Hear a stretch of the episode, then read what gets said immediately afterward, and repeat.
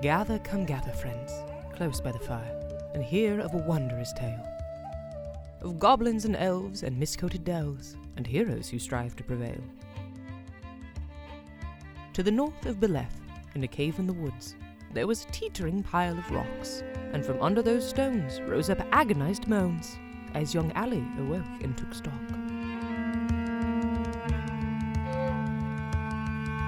You're listening to Ali Odds and the Ali Odd Squad by Leona Cara.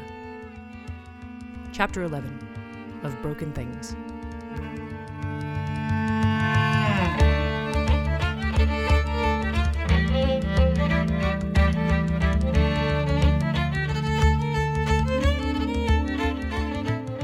Ow! Oh, oh. What the? My arm. Is it? Is it still on fire? Sure feels like it is. What is this? This thing on top of me? A horse? Several horses? Several horses and a donkey? Ah, ah, ah, my chest. It's, it's hard to breathe. Hard to get get a full breath. Oh, oh my gosh. Oh, ah, everything hurts. Oh, my head. Oh, my head. What happened? What? Rocks. Fire. Trap. Joe and Graham? Joe and Graham. There I laid, face down in the dirt beneath a pile of rocks.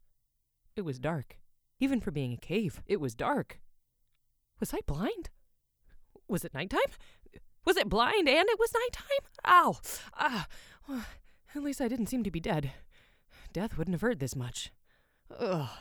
I tried to shift around so I could sit up, but only my head, shoulders, and left arm were free of the rocks that had fallen from Joe and Graham's devious trap.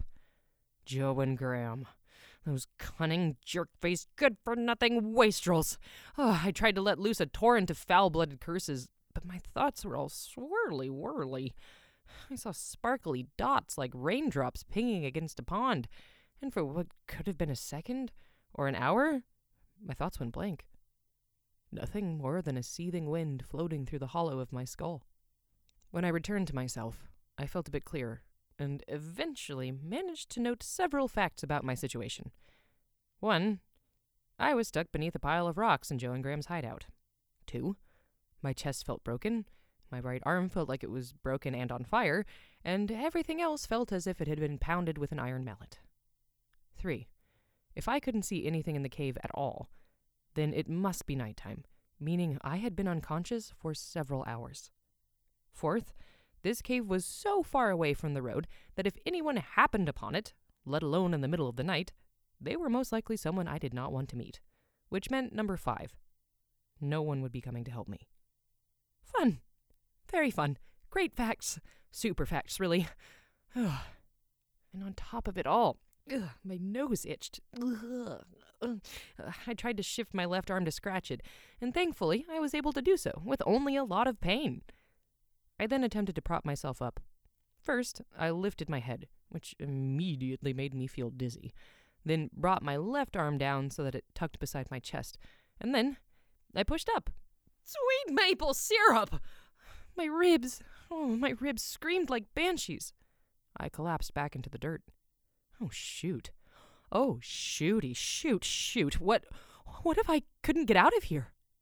What if this was it? What if this is how I died? No, no, no, no.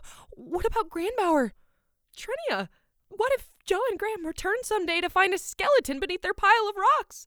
Oh my gosh, oh my gosh, oh my gosh, oh my god, oh my god. Ah! As my panic rose, a blistering pain shot through my head, as if there was a blinding light burning in the center of my skull. Ah! I started crying. Tears flowed like streams, like rivers, like seas. The pain! The pain! I was drowning in fear and pain. Ow! Ow! Ow! Ow! Ow! Okay, okay, calm down, calm down. Jelly brain, calm down. You can figure this out. Arm on fire, calm down. When my breath and brain finally settled, I tried to reach behind me with my free arm. My hand found a kettle sized stone on the pile, and I pushed against it with all the strength I could manage. It didn't budge, but a few smaller stones clattered down the pile and onto the dirt. I reached again and tugged at a different rock. Several more stones bounced away, but overall the pile was still solidly on top of me. Okay, so that wasn't going to work. I tried to prop myself up again, and this time I managed to stay up on my elbow. Oh, it still hurt like heck, but I stayed up. This allowed me to shuck off the rocks that buried my right arm, but when I shifted the arm to bring it beneath me, it felt like the sound of cracking ice. One might say, Owie! I reached for it with my other arm and felt that my right hand was distinctly not where it should have been in relation to my elbow. The skin was tender to the touch and stung like a thousand bee stings. Burned and broken. Magic. Somehow, Joe and Graham had used magic. But how? I'd never seen magic before, never even known anyone who had. The storybooks never said it looked like little kid drawings on a wall. Hmm. No matter how hard I tried, I couldn't get my fingers to flex, and I couldn't tell if it was because of the burns or the break. The whole hand was unresponsive.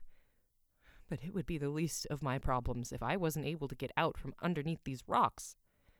I alternated between digging at the rocks behind me with my left hand, shifting around my thankfully unbroken legs to loosen more rocks, and clawing my way forward with my one good arm.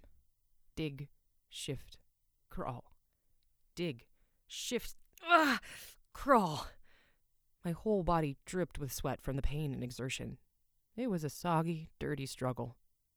At one point, my backpack got stuck when a pointy rock snagged the strap. That was frustrating. I had to shimmy to the side in order to free it, and I feared the rocks would shear through the leather. But what was a busted backpack compared to death? I struggled on. Dig, shift, crawl. Dig, shift, crawl. Dig, shift, ah! crawl. Ah!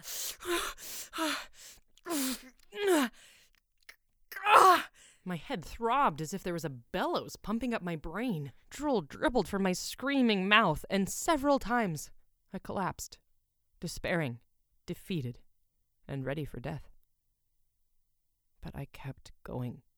I kept digging. I kept shifting. I kept crawling. I cried the whole time, and I am not ashamed of it. I really did not want to die. I dragged myself out from beneath the rocks inch by wretched inch until finally I was free. Ah! No one should ever have to feel so much pain. No one. Ever. Never, ever, never. I laid there in the dirt for an untold amount of time, and then I saw water. A huge, roiling, undulating swath of deep blue water. Water so big it could have swallowed the sky. The ocean? I'd never seen the ocean before. But this must have been it. What else could be so big? so magnificent. The sun sank low in the west, pouring a trail of golden light atop the rippling sea, a glistening footpath leading out to the golden islands beyond. It was so beautiful. I wanted to follow it, to tread the path before my feet and walk west of west, beyond the world and into the radiant sun. And then I woke, in darkness. Slow as sap, I crawled until I found the table at the mouth of the chamber, then used it to clamber to my feet. My legs were weary, but stable, and after a moment I was able to keep my balance without holding on to the table. I reached out for the stone wall and moved step by tender step along the tunnel, guiding myself by fingertip until there was no more tunnel to trace. I skirted around the massive boulder shielding the entrance to the cave and took a seat, oh so gingerly, on one of the stones beneath the cliff. Ah, I'd made it. Moon silver lit the stones and tree trunks surrounding the campground, and the night blue sky was patched with milky gray by trailing clouds. With all this light, I was finally able to take a look at my injuries. My arm! My arm was bloody and blistered from the elbow down, and it had a disturbing bend above the wrist that made me suddenly nauseous. Oh no, no, I, I wouldn't be able to sword train. My legs were bruised and cut in several places. My left eye was swollen, and when I ran my good hand along my head, I found a notable bump and crusted blood on the back. Uh oh, a head injury. I remembered the time when Farmer Mordain's son Benny got kicked in the head by an unruly gelding. I was in Bertram's cottage for a reading lesson when Benny's parents brought him in, frantic and crying, begging Bertram to help. He was still conscious at that point, though I could see the indent of the horse's iron shoe where it had struck Benny in the temple. Bertram asked him, Where do you live? But Benny could barely get out a mumble. Bertram checked Benny's eyes, and one of his pupils was wide, wide, wide, though the other one looked normal. What is your name? Again, Benny didn't answer. He stared at Bertram, at his mother, at the thatched ceiling, at his father, and then slowly, Benny's eyes drifted off into a place the rest of us could not see. I didn't want to die like Benny did, so I started blathering out loud. My name is Aliodds. Yes? That sounded normal. Good. Uh, blah, blah, blah, blah. I'm alive. I'm alive? Yes, yes, I think so. Okay. Well, that's a good sign.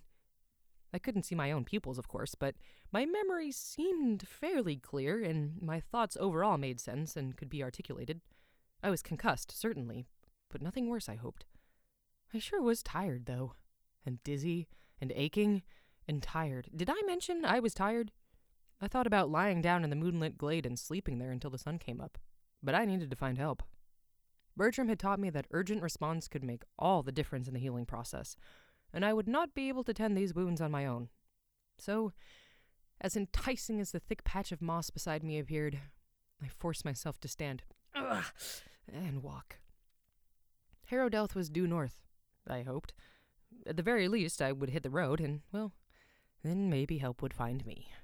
And hopefully that help wouldn't be inept guards like the first time Joe and Graham's shenanigans had caused me to struggle out of the woods. At first, Walking without the support of the cave wall was almost as difficult as pulling myself out from beneath the rocks. But after a grueling bend to pick up a walking stick, my steps grew hobblingly rhythmic, and the pain plateaued into consistent ow. The waxing moon guided me north, its pale light a brilliant beacon pulling me onward. It was so beautiful, that moon. So bright, so big. It didn't even have to try. All it had to do was hang there, being its big old beautiful self. When everything else in the world was dark, it gave me hope. I couldn't have sung if I wanted to, but in my mind a song came to my unmoving lips. Moon, you are a sign of the ever changing times. Moon, you are the light waxing and waning. Moon, you are a sign of the ever changing times. Moon, you are the light waxing and waning. I love to see you in the daytime, following me on my way. I love to see you in the nighttime. Moon, you have a beautiful face. Moon, you have a beautiful face. It played in my mind like a chant, pacing my steps and keeping my thoughts off the bewildering pain in every part of my body. In fact, I don't remember anything else from that night, just the moon. All else was darkness. Bread? Fresh bread. What? Uh, ah. Oh, my head. Oh, my arm. Ah, my me. I opened my eyes slowly. They felt gritty and heavy, like mice were sitting on top of my eyelids. The first thing I saw was a thatched roof, and for a moment I thought I was home in Fribbleshire. But no, the thatch here was thick and dry, nothing like our soggy ceiling back home. It angled up towards a hardy beam above a wooden door. Definitely not home. There were plastered walls and two sconces mounted astride the door with unlit candles, and bright light was streaming in, though I couldn't see from where. I tried to lift my head so I could examine the room, but the motion made my skull feel like a cauldron filled with boiling soup, and I let it drop. Onto a pillow. A very soft, very comfy feather pillow. On a very soft, very comfy straw tick bed. I must have been at an inn. Did I walk there? I honestly couldn't remember. oh, my, my pack! My dagger! Oh, the maps and my money and all my gear. Where were they? I dared another effort to get out of bed, and this time, using my one good arm, I was able to lift my head with less revolt and shifted myself into a sitting position. Ah, Sitting atop a small bench by the door were my various possessions, and my old clothes, which were covered in dried blood, dust, and dirt. I looked down at my chest, half expecting it to be bare, and saw that I was wearing a clean linen nightgown. It was a little loose, but compared to the state of my other garments, it was a notable improvement. My broken right arm was wrapped in heavy cloth, and there were several pieces of wood running along the length of it to prevent any movement. The bend above my wrist was gone, thank goodness, and when I tried to wiggle my fingers, they responded. Weakly, but hey, response was response.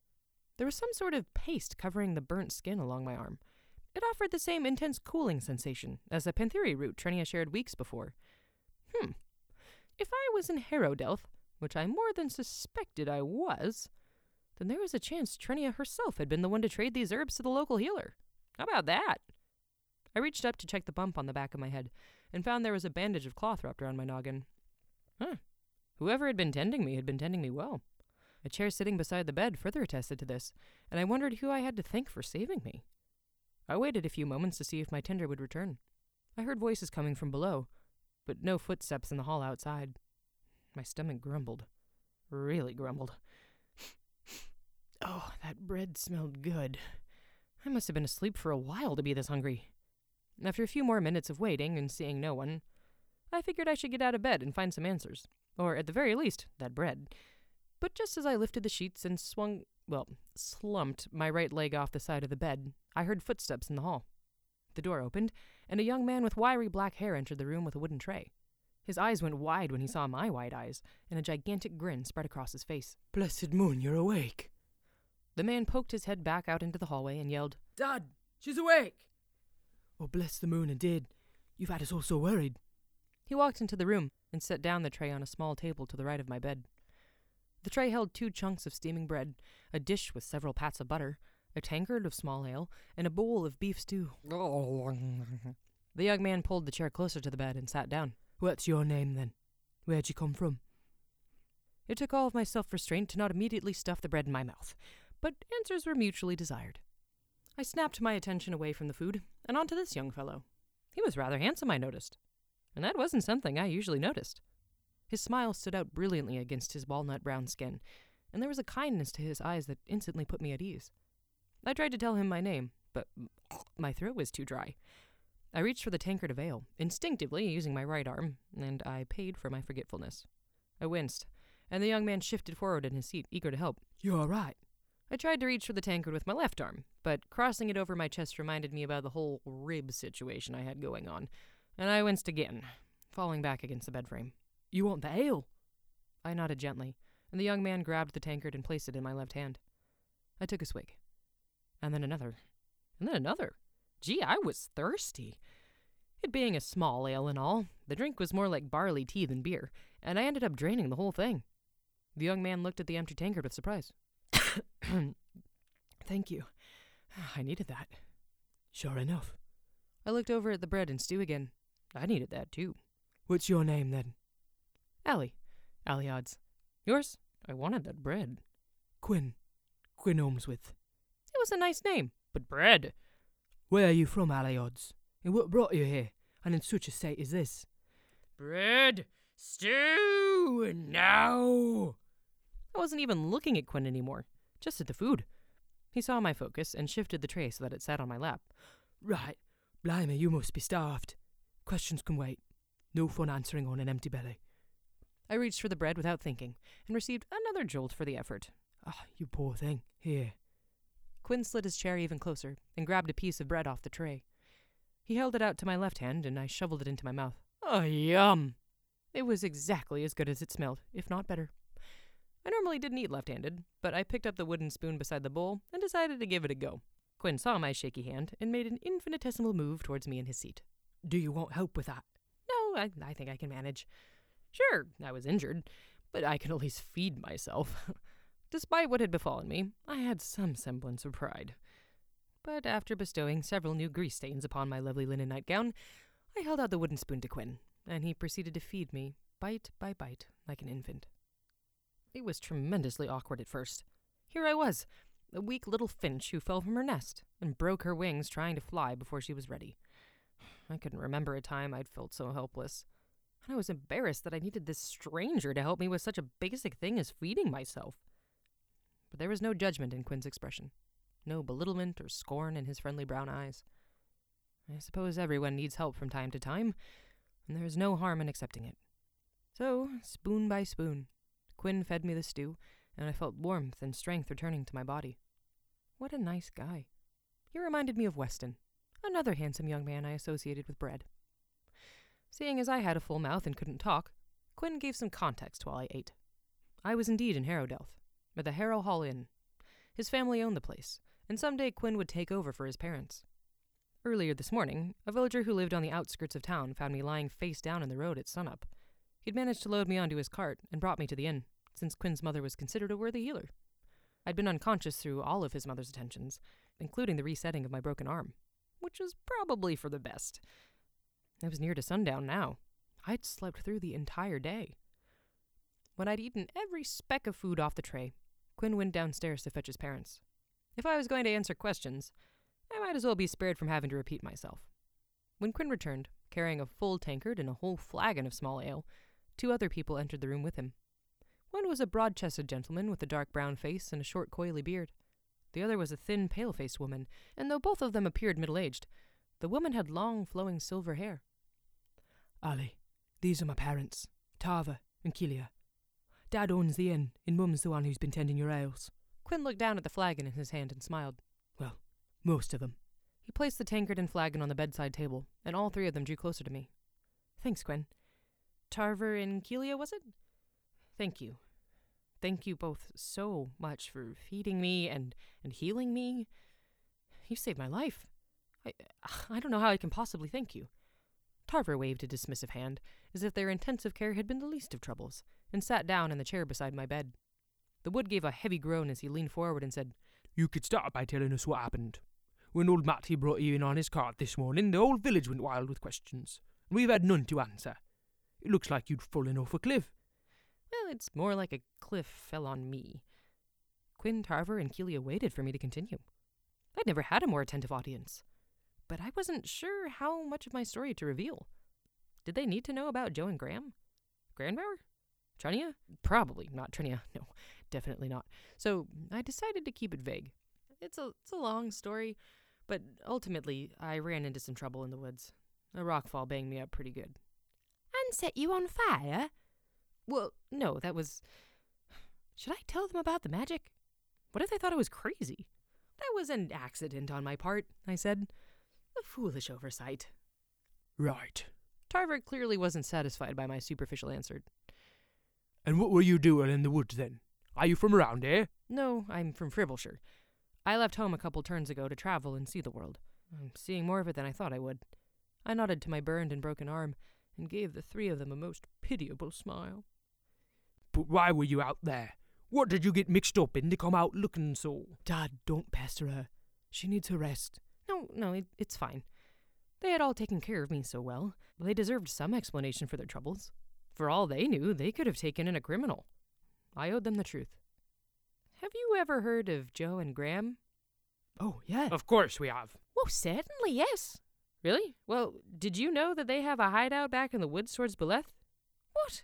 God blimey, do they now? Yeah, and I went there trying to find someone. I mean, something they'd taken from me something very important to me. But when I got to their hideout, it was empty. They'd already left, so I thought it was safe to investigate. But scoundrels that they are, they left traps in there for unwitting looky loos. I should have known better, but. You're lucky you didn't come out worse for it, dearie.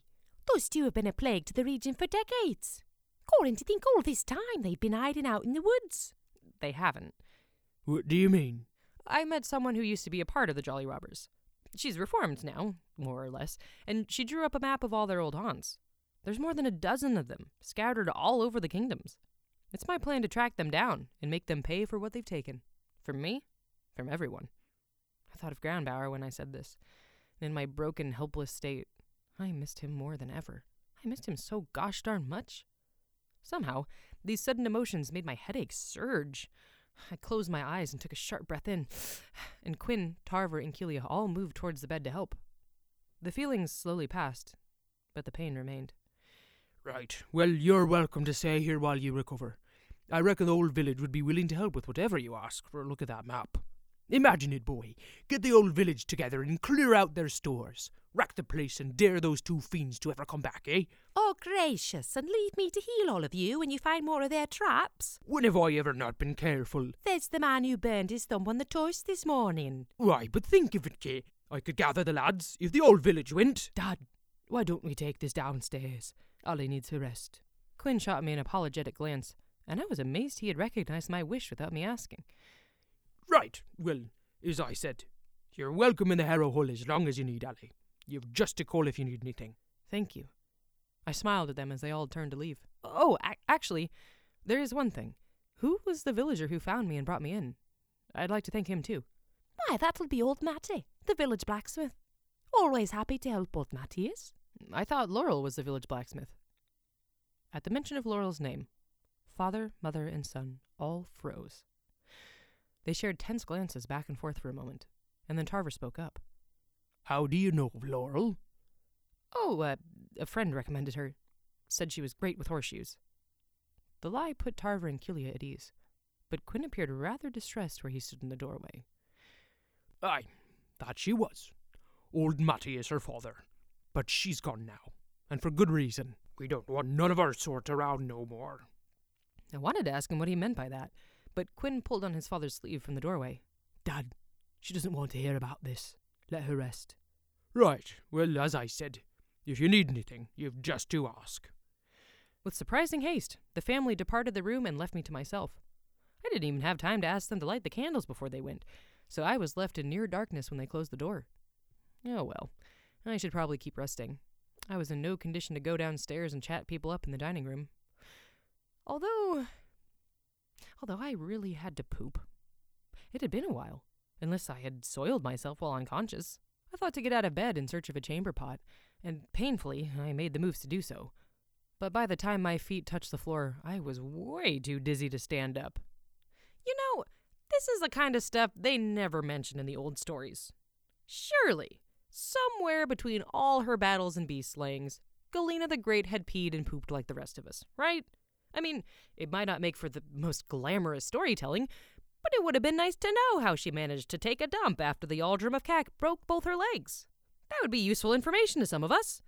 Although Galena had had friends to help her Margitza and Rawl. I bet they'd carried her off to do her business whenever she needed, and carried her back besides. That's true friendship.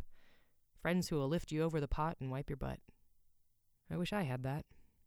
My own band of adventurous butt wiping friends. Hmm. I bet Trenia would wipe my butt. I don't know why, but I felt she would. And I knew I'd do the same for her. But she wasn't there in Harrowdale, so it was either sit there and poop myself or swallow my pride and call for help. Excuse. Excuse. Uh, excuse me. okay. Excuse. Excuse me. Excuse me. Can I get some help? After Kelia helped me to the pot, I went straight back to bed. I tried reading some Galena the Great. Maybe there was a story where she pooped, and I just hadn't gotten to it yet. But the words on the page made it feel like cats were trying to claw their way through my skull, so I closed the book and tried to sleep. It was still early, but I fell asleep almost immediately. I woke once when I accidentally rolled onto my broken arm, and once when I coughed, which sent a blast of pain through my broken ribs.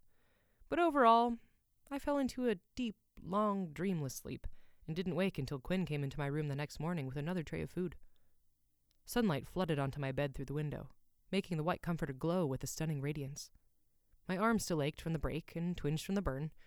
There was still a dull thrum in the back of my head, but the general fatigue of my follies had abated, and I was able to sit up without help, and without my head feeling like a stone beneath a waterfall.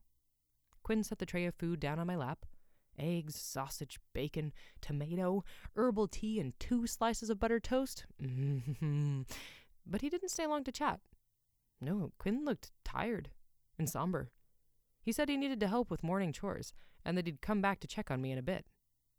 I didn't press him, but his sudden shift in attitude made me all the more curious about why he'd dwindled when I mentioned Laurel the night before.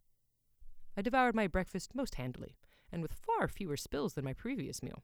And then I sat there, and I waited patiently for Quinn to return. I hoped he could walk me around town so I could see where I was and get my legs working again. If I was to stick to the schedule I'd given Trenia, I needed to head back to Beleth the next morning, and I wanted to make sure I could manage it on my own. But none of the footsteps in the hallway stopped before my door. I thought about getting up and heading out on my own, but I wouldn't be able to put on my clothes without help, and figured it wouldn't do for me to go wandering around Harrowdelph in a food stained nightgown. So I fell into something I hadn't experienced much since leaving home boredom. I tried out thumb twiddling for the first time. Turns out it's very silly, and quite pleasant, a good way to pass the time. But eventually that also got boring, so I tried to read more Galena the Great. But that sent my head spinning again, so I conceded to lying comfortably in my bed and sorting out my next steps. I needed to look at Hatha's map and figure out the most likely place Joe and Graham would be heading next. The chances seemed small that that dastardly couple had stolen another singular goat, so I was quite convinced that Graham Barrow was still with them, and that I was catching up. I also needed to ask around about Laurel. Clearly, something big had happened in Harrowdelph, and I hoped to have a substantive report for Trenia. It also looked like I was due for a new set of clothes, so I threw that into my plans for the day as well. Somewhere in all that planning, I fell asleep again, and I was woken a while later by a knock on the door. Keelia poked her head into the room. Good morning, Ally. Time to change out your dressings, dear. Keelia came into the room with a tray. Are you feeling better today? Much better, yes. Keelia pulled the chair up to my bed and set her tray down on the bedside table. The tray held fresh bandages, a wooden bowl with clean water, and a little clay pot with goopy paste in it. With a professional sense of caution, Keelia unwrapped the bandage from around my arm. My whole forearm was pink and blistery, and there was a purple brown bruise above my wrist. Keelia gossiped merrily as she bathed my arm in cool water, mostly about how everyone in town wanted to get a peek at the adventurer upstairs. I swear, I've never seen half these folks half as curious about anything in their entire lives. You're the talk of the town, dearie. Really? Folks can't believe you're trying to hunt down the Jolly Robbers. They want to get a look at you. See who's daring what no man with a hair on his chest ever dreamed of. Well, well, well. I'd never been the talk of a town before, at least not for a flattering reason. And here I was, a brave adventurer, the brave adventurer. I must admit, it rather puffed my chest. oh. Once my arm was dry, Keelia brought forth a little clay pot and spooned a dollop of the goop onto my arm. Immediately, I felt the same tingle cool sensation I'd felt before, and I had to ask, What's in the salve? Pantheri root is the real name, but round here it's known as ice grass. Cools even the most angry fevers, and is a blessing to burns besides. Ha! I knew it. Where did you get it? We trade with the elves now and then. Really? Yes, useful stuff they have. Worth honouring the treaties, at least. Hmm, maybe Trenia was the one who sold her the herbs. Which reminded me, as Keelia spread the soothing salve across my arm, I took the chance to start my secret investigations. Since Laurel seemed to be a tender topic, I made sure to speak with tender words. Keelia? Yes, dear? Last night, when I mentioned the blacksmith's daughter, I couldn't help but notice you and your family seemed upset. Keelia paused in her work and looked up at me. Would you mind if I asked why? Keelia readjusted herself in her chair, clearly uncomfortable, and scooped more salve onto her spreading stick. For a moment, I thought she was going to pretend she didn't hear the question. But then she took a deep breath and looked me square in the eye. Laurel and Quinn were supposed to be married. Oh! Well, that wasn't what I expected. Did Trenia know this? Of, of course, she must have. They courted for years, ever since they was young. Always had a liking for each other, they did. Giving gifts and going on long walks as young lovers do. Dancing at the festivals, she was here at the inn when she wasn't at her forging work. I'd practically adopted her already. Keelia's eyes drifted into memories past as she slathered more ointment on my burns. What happened? Keelia paused for a moment, unsure how to explain. You're a good looking girl. Huh? My cheeks flushed at her compliment. And you saw my son, yes? Uh, yes? And he's not bad on the eyes now, is he? My cheeks flushed still further, and I did my best to answer neutrally. He's quite handsome, yes. And he's got a heart to match, no? A very handsome heart. You'd be daft in the head to turn down a proposal from him, eh? Well, she did it three times. My poor Quinn. Couldn't have been better to her. And how does she treat him? worse than a dog. Holds his gentle heart for all that time, and then. You wouldn't believe it. Turns out she's been seeing someone else. All romantic like. Secretly. Behind his back. What? I said, trying my best to sound surprised. And, as if that wasn't bad enough, it was with a. with. with. with. Keelia had practically worked herself into a froth and could barely spit out the next word. a woman! Unnatural it is. Perverse. Profane. Out of the question. Right, of course. Very unnatural, I lied. I remembered being a young girl when Farmer Giles and Farmer Miles moved in together down the road from us in Fribbleshire. It wasn't common for two gents or two ladies to be partners, and there were certainly a few folks in town who raised eyebrows and made comments, but ultimately, no one had really cared. Them being together didn't harm anybody, and they took care of each other as well as any couple. Better than most, in fact. They were an accepted and cherished part of our community. But Mum made it clear relationships like theirs weren't acceptable everywhere in the kingdom, and apparently Harrowdelth was one such place. Keelia finished rewrapping the bandage around my arm and began to change the cloth around my head. I ventured another question, doing my best to continue the facade of an ignorant, curious patient. So, where did Laurel go then, after things were revealed? I don't know. Not my problem. All I know is she's gone, and good riddance to her. Quinn dodged the arrow there, if you follow me. Ah, now there you are. Keelia finished tying my headcloth and sat back in her chair with a sigh. The effort had tired her. From the conversation, I mean. Painful memories weigh more than stones, and she dredged up a lot of them. Thank you, I said. I appreciate you telling me what you did. I'm sorry for what your family has gone through. She smiled a sincere, weary smile. Honestly, it's refreshing to talk with someone who doesn't know about all the mud stirred up at the bottom of the well. I hope it settles soon. And I meant it. Even though I disagreed with her about the unnaturalness of Laurel's desires, I understood her admonishments. Quinn and his family had felt deceived and led on. That sucks, no matter what. But Keelia had reinforced why Laurel and Trenia kept their relationship secret in the first place.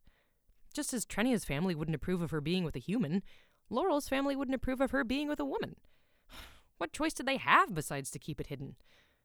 Gotta say, their situation made a compelling argument for being single. Keelia rose from her chair and gathered the soiled bandages onto her tray. Well then, you needin' anything else? Yes, actually, um, I could use help getting around the village. I need to buy new clothes, and I'd like to see how far I can walk. Oh, I don't know if you should be up and about so soon. In theory, my legs are fine. I'm supposed to meet someone tomorrow, and I'd like to see if that's still going to be possible. You're leaving us so soon? Afraid so. I've got a few things to attend to. Oh, but you're such a nice girl. Are you sure you wouldn't rather stay about the inn for a while? Help Quinn with the chores, eh? I blushed again. No, I'm, I'm afraid not. Though I appreciate the offer. My friend will be worried if I don't turn up tomorrow. My, my.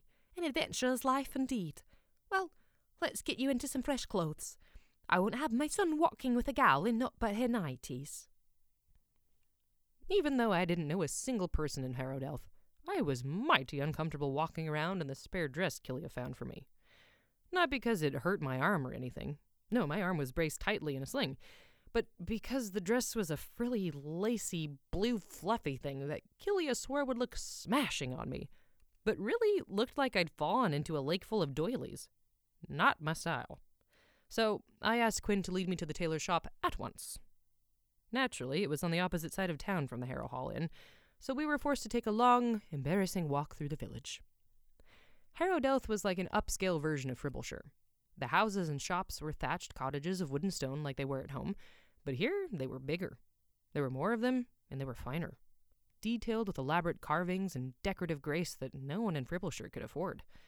The fields looked hardy and fair, and had already been tilled for planting. The cattle were strong and well fed. Wood piles were stacked high with seasoned wood, and the scent of frying meat was thick in the afternoon air. Though my legs felt strong and sturdy, I kept my arm in Quinn's as we walked, in case I became suddenly woozy. As we passed, many a person stopped their sweeping or their selling and stared at us with an expression of wonder I had never received. Is that the traveller girl? Aye, it must be. Look at the bandages. She's been staying with the Olmsworth, didn't she? And now their boy be striding through town with a strange girl on his arm. Fancy that. Oh, and look at her leaning on him. Oh! And that dress. Good gracious. I must have blushed more in that one walk than I'd ever blushed in my entire life.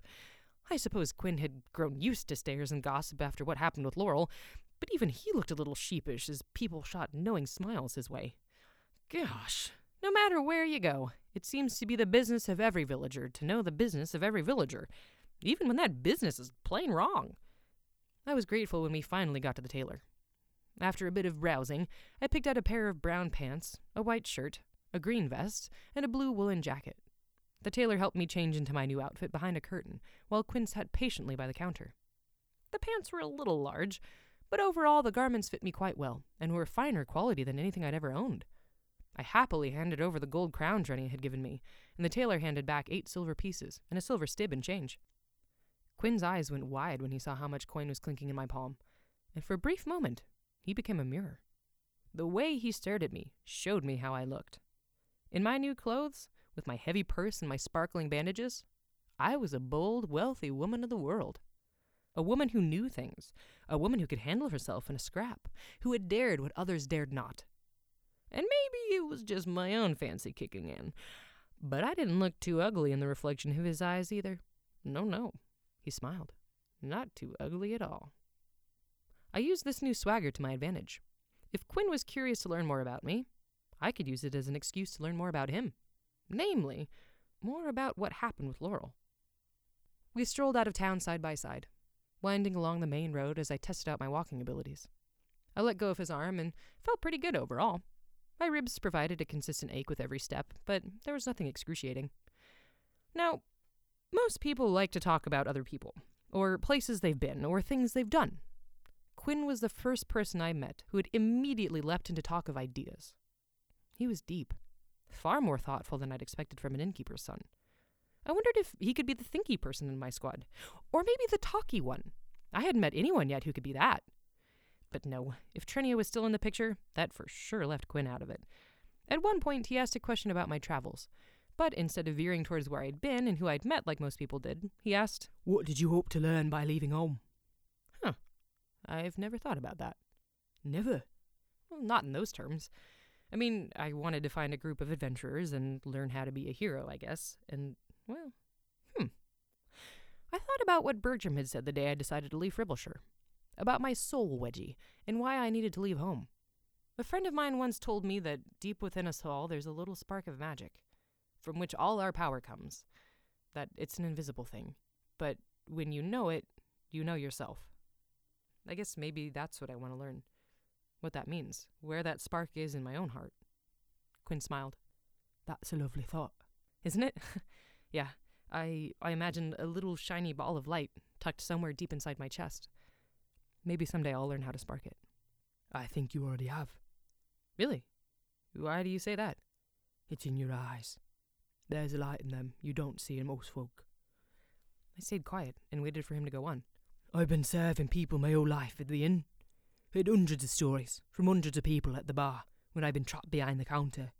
And I've noticed there's a curtain drawn behind most people's eyes. Sometimes the curtain opens after a few drinks and you hear something true from the heart that just busts your gut. But more often than not, you see why they put it there to begin with. The curtain's a way for people to protect themselves, to keep their dark parts from getting out. It helps them feel safe, to feel private, but it also means that no light can come in.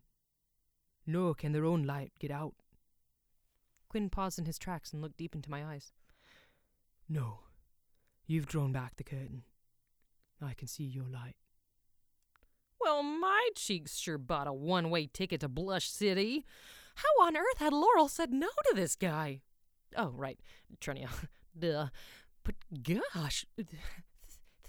Th- th- th- thank you. I stammered. That's really lovely. Wow. When I'd composed myself enough, I stared back into his eyes. So brown they were, so handsome. But there was something missing. Something I'd seen with Trenia and Bertram and Leif and other people I'd shared intense staring sessions with. The spark. I furrowed my eyebrows. I can't see yours. Quinn broke the eye contact then and kept walking. I'm sorry. I I didn't mean to offend you. Maybe I just don't know how to see it yet. No. You're right. I walked beside him in silence for a moment, sensing he was mulling over the very thing I wanted him to talk about. So delicately, I brought it up for him. Quinn, your mom told me what happened with Laurel. Did she? Blast it, Mum. No, no. I asked. Everyone seemed upset when I mentioned her last night, and I asked for an explanation. I'm sorry if it caused you pain. Your curtains. Is she the reason they're drawn? Quinn and I reached a cobblestone bridge that spanned a small river. We'd walked at least a mile, and I was starting to feel it in my ribs and head. We stopped to lean over the stone railing and stare at the running water. After a moment, Quinn replied, Aye. She is. Mum told you about the other person then? That Laurel had been seeing a woman? Yes. Aye, but not just a woman. What do you mean? Were there more? No, just the one. But the one was an elf. What? He knew it was Trenia? Oh, it all happened right before my own bloody eyes, and I didn't see it. Suddenly, Quinn snapped his gaze to me. His face had an urgent expression. His brows were knit with fear. Why am I telling you this? I've never spoken of it before. I thought the whole village knew. Not about the elf. Really? I've never told a soul. Now I'm telling a complete stranger. He shook his head in disbelief and stared out over the river. I guess sometimes it's easier to talk to a stranger. You can tell them whatever you want and know you'll never have to see them again. I put a hand on his shoulder. I'm here to listen, Quinn. To listen only. Not repeat. I gave him an encouraging smile. I was eager to see what was behind his curtains, eager for him to release what he'd been holding back. Not just for Trenia's sake, but because I found myself caring quite earnestly for this young man's well being, though we'd barely met. Quinn leaned over the stone railing again and took a moment to find his starting place. Laurel was my best friend. Since birth, almost. We spent so much time together. Everything in this world had a piece of her in it. I loved her since I was a boy. Knew her better than anyone. Or thought I did. I never even suspected. But looking back on it all now, it's not so surprising. She never wanted to. You know. Never wanted to what? Quinn made a suggestive move with his hands, as if they were wrapping around invisible hips. You know. Oh, kiss. Right. And other things. Oh! Oh, other things. Oh, of course. You mean sex. Yep, I knew that. For sure. That thing you do with your boo. Right. Good. Cool. Oh my gosh. What the heck was wrong with me? Why was I so uncomfortable talking about sex? Quinn continued, despite my oddities. And the mad thing is, I loved her so much I was willing to look past that. So what? We wouldn't have the same sort of intimacy other couples had, but we'd still have each other. But then she grew away from me even more. I didn't even notice it at first, but now, looking back, of course, it's all plain as day. There was an elf woman turned up to sell herbs at the Harvest Festival two falls back. Normally it was an older elf. Inarvin, I think she was called. She'd been coming since before I was born. But this time, the tree folk sent a younger lass. I didn't take much note of her, besides that she was an elf. But I do remember the way she looked at Laurel as she danced the rose. Like Laurel was worth more than gold. Whoa. It was so weird to hear him talking about Trenia. It was like reading her journal, seeing secret things that she wouldn't necessarily have told me herself. I had to work extra hard to keep my composure neutral and attentive, as Quinn told on. Now, elves in general are a queer folk. They have a sordid view of the world, so I thought nothing of the pointy ear, eyeing the gals of Harrowdelph, as long as she didn't act on it. But I do mark that's when something changed in Laurel. Like the curtains we were talking about. It's like she'd only been living with half her light till then. Something had drawn the curtains back and let it all out. Of course, I thought the change was on account of myself at the time, and I was more smitten than ever. I proposed to her not long after that, sure beyond sure. We would spend the rest of our lives together in Harrowhall. and she said no. No, she said not yet. It's not uncommon for a lass to leave a lad dangling for sport. Part of the fun in some ways. And a not yet made it sound like a yes was on the way. I could be patient. So things carried on as normal, more or less. Laurel visits as much as ever, still talks as sweet as ever, still lets me hold her in my arms, and steal a few kisses besides. A year passes, and the same elf woman comes to sell herbs again. I see the same golden look in her eyes when she watches Laurel dance that night. But this time, I see the same look in Laurel's. Of course, I found it queer, but Laurel was with me the whole night, not that elf. She even stayed over with me at the inn that night, and. And. It was Quinn's turn to blush now. He gave a coy smile. Let's just say she gave me no reason to think she'd been running off with a woman. Looking at it now, I don't doubt it was just to throw me off the trail, but I don't know.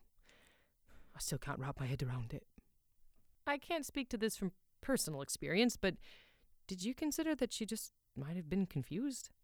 I mean, it, it sounds like she did love you, even if it wasn't in the way you wanted, but maybe she wanted to, you know, get some clarity on her preferences. Quinn shrugged. Mayhaps. And, I mean, if, if she knew that the whole village would scorn her for being with another woman, I bet there were days when she herself didn't want to be. Gosh, I, I can't imagine how difficult that must have been for her. It sounds like you're taking her side. Quinn's expression grew stern, and I feared that I might lose his trust if I didn't say the right thing. I'm not on her side, Quinn, but I'm not really on yours either. It's not my place to judge. Both of you have gone through the ringer here. I am truly sorry for the hurt she's caused you, but I'm sorry for the hurt she's had too. Quinn didn't applaud my response, but he seemed to accept it. So, what happened after you two. you knowed? Well, like a damn fool, I proposed to her again. I thought you knowing meant she was finally ready to be with me. But this time, when I asked, she said she needed to think about it. After all that time, how could she still have something to think about? That's when I began to suspect. She spent less and less time at Harrow Hall. I was lucky to get in a hug anymore, and a kiss was out of the question. And the curtains. The curtains were drawn darker than I'd ever seen 'em. So, the third time this elf shows up, after watching the gold pass between their eyes again, Laurel lit up like I'd never seen before. I confronted her. I asked her what was going on between her and that elf. How come she never looked at me like that?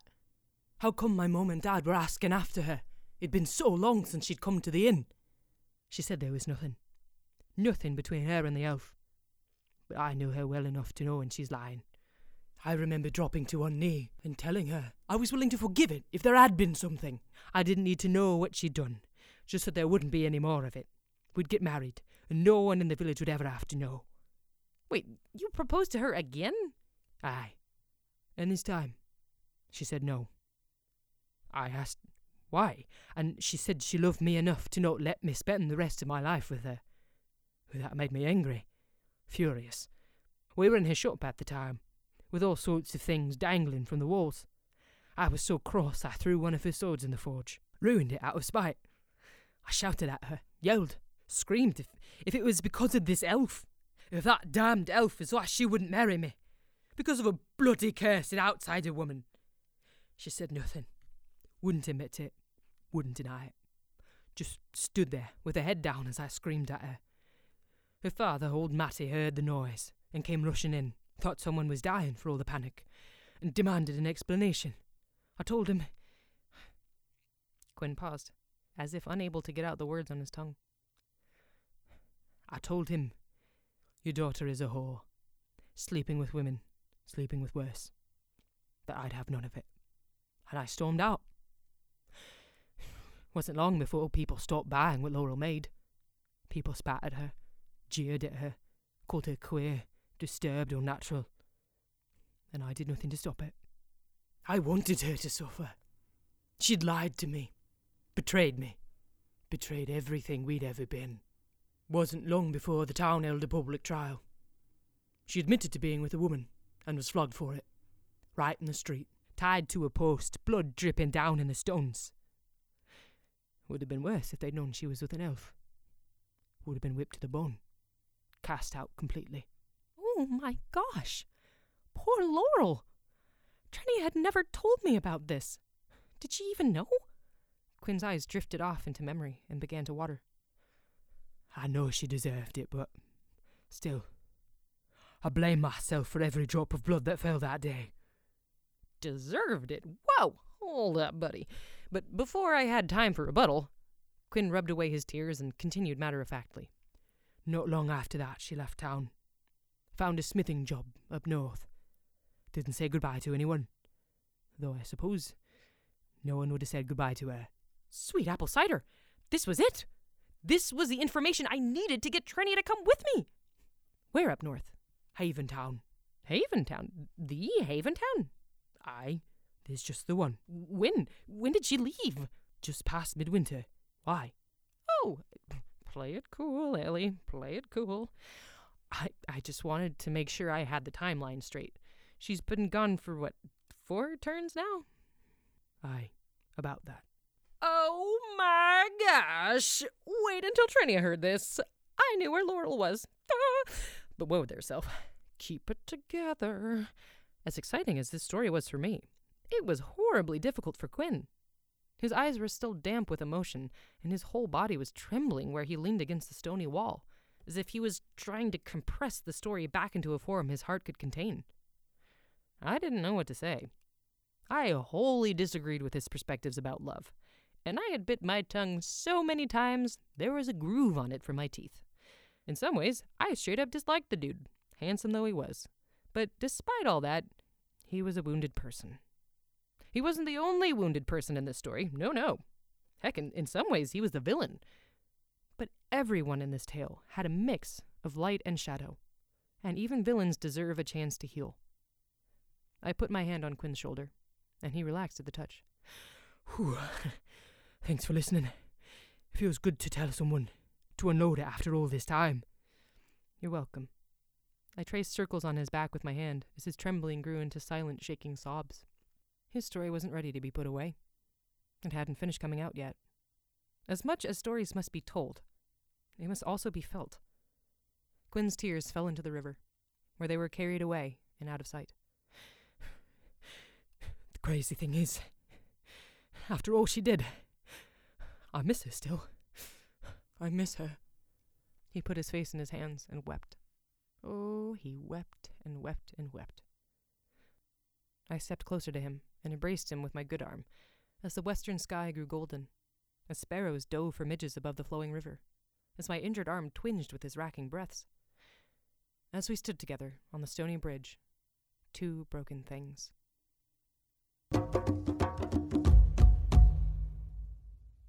Thanks for listening to Alley Odds and the Alley Odds Squad. I'm Leona Cara, and today I'd like to thank my friend Jessie Radovich, another wondrous woman I am lucky enough to sing beside at Wild Choir. Her moon song was the perfect tune to bring Allie out of the darkness, and I invite you to check out the incredible music Jessie makes with her group Earth Practice. Visit patreon.com forward slash earth practice for more of her sweet song medicine. I must also thank my dear friend Liz, whose gigantic heart, delightful humor, and honest feedback have turned the tide on many a scene in Alley Odds. I will strive to always be there to wipe your butt. Well, I hope you have a magical day, friend, and I'll see you around the fire for Chapter 12 The Fire Within.